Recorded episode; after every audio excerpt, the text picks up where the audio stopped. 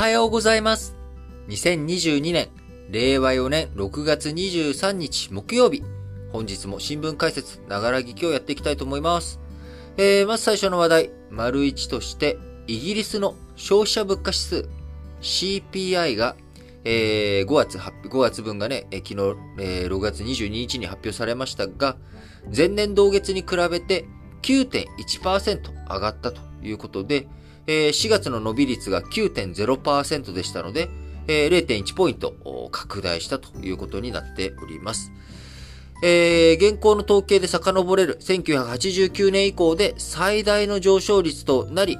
えー、イギリスの統計局が参考用に出している過去の長期推計データをもとにすると、1982年3月、9.1%と並ぶ40年ぶりの高水準となりました。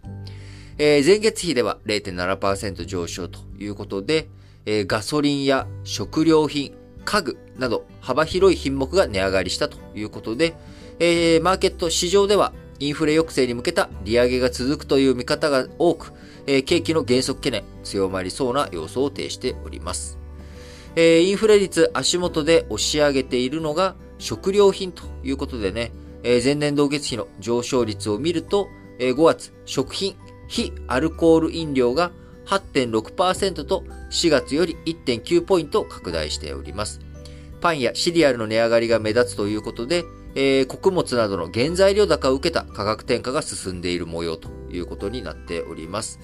えー、イギリスもね、えー、こう、インフレ、えー、止まらずということになっておりますけれども、えー、日本もですね、えー、いろんなものの値段の値上がり、えー、こちら動いております。え食品の再値上げ相次いでいるということで、カルビー、昨日6月22日にですね、ポテトチップスなど一部商品を順次値上げすると発表しました。え今年1月にすでに値上げしているポテトチップス、えー、今年2度目の値上げということになります。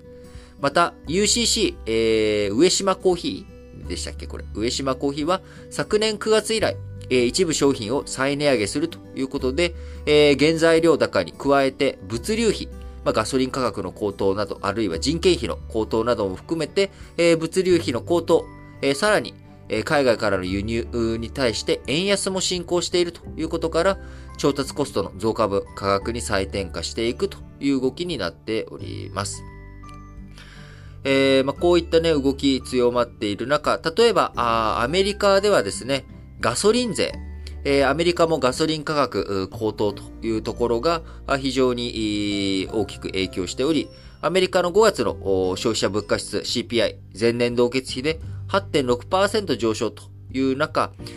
中でもガソリン価格1.5倍に達しているという状況の中、どういうふうにですね、ガソリン価格を抑えていくのかというところで、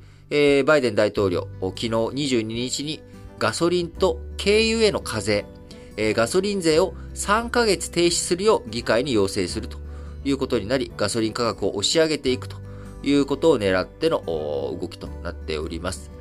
えー、バイデン政権、石油会社にも増産を呼びかけており、えー、全体の取り組みを通してガソリン価格を最大で1ドル下げることを目指しているということですが、えー、これまで脱炭素、脱炭素ということで、えー、ガソリン業界、石油業界、えー、バイデン政権に対して、バイデン政権ね、えー、そういったあ石油業界に対して、えー、去年、えー、2021年なんて特にね、えー、いろいろと脱炭素に向けて石油業界に対して圧力をかけてきたと。いうところがある中、まあ、ここに来て増産してくれっていうことに対して手のひら返手のひら手のひら返しもいいところだというふうな反発も出ているというところから、まあ、どこまで、えー、原油価格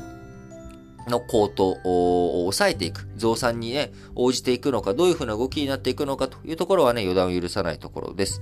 えー、日本にとってもね、ガソリン価格、人事ではないという中、えー、今はね、助成金を使ってなんとかガソリン価格を、えー、下げていこうというふうにしていますけれども、まあ、市場を歪めるという効果もある中、また一定のね、特定の業界に対して、え、そういったものをやっていくのはいかがなものかと、どこまで、え、やっていくんだというところもね、ありますし、えー、となってくるとやっぱり注目は、あ来月7月に予定されております、バイデン大統領のサウジアラビア、中東のね、えー、訪問というところで、サウジアラビアとどんな合意ができるのかというところ、まあ、こちらが注目ポイントに、やはり今後も引き続きなっていくのかなと思います。